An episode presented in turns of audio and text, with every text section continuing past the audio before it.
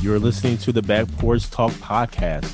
Danny and Jason had many discussions and debates on the back porch while making pivotal investment moves with assets.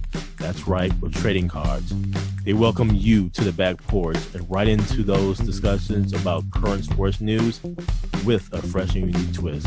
So come on and join us.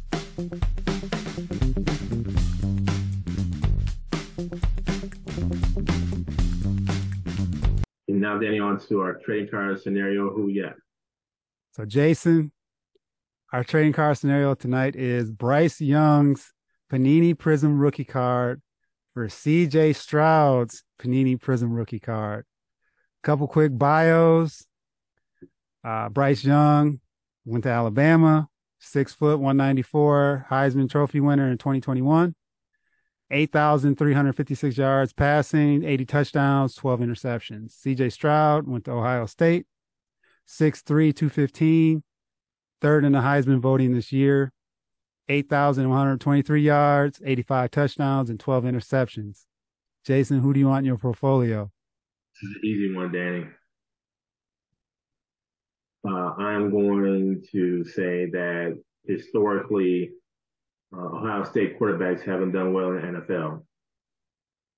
Uh, at least Alabama quarterbacks have gotten some consistent playing time, uh, and they come from a pro system, um, not only on the field but even off the field.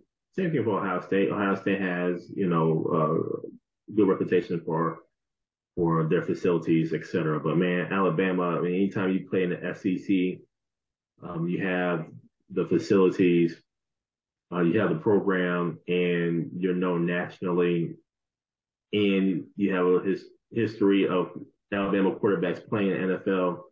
I'm going that route. I'm going Bryce Young e- easy. Okay. Well, Jason, I'm gonna go on the other side of this. I'm looking at Bryce Young, man talented. The thing I, I look at when I compare him to Stroud is Stroud's a bigger quarterback, and Stroud they never really showcased his running ability until he played in that game against Georgia. So really, when at Ohio State, he just throwing and why not? Hell, he had or he had the top receivers in the Big Ten, and they're loaded, and that's where you get it gets tricky with quarterbacks like from Alabama, Ohio State, because they're loaded at the receiver. So it's really hard to dissect them and really understand how they are and how they um, perform under pressure and things like that because they have a lot of talent on the teams. But I'm looking at Stroud, and I think his game may translate better to the pro game. He's a bigger quarterback. He can throw deep. Uh, I think he has about the same accuracy as Young, but but I'm looking at him and I think as of now, I think he has a little more untapped potential that can be crafted in the NFL versus Bryce Young. I think Bryce Young coming day one is that dude. But I think over time, I think that's where CJ Stroud right now, he's kind of flying under the radar.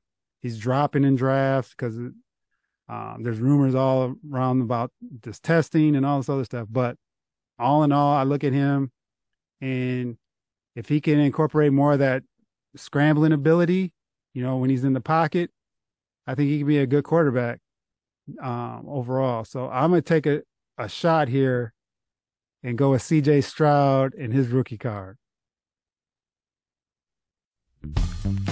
Thank you for joining us at Back Porch Talk Podcast. You can also join us on Twitter by tweeting us at back underscore podcast. For more information, you can go to our website, which is backporchtalkpodcast.com. You can also email us at backporchtalkpodcast at gmail.com. Again, thank you for joining us, and remember that there's enough hate in the world, so go ahead and spread a little love.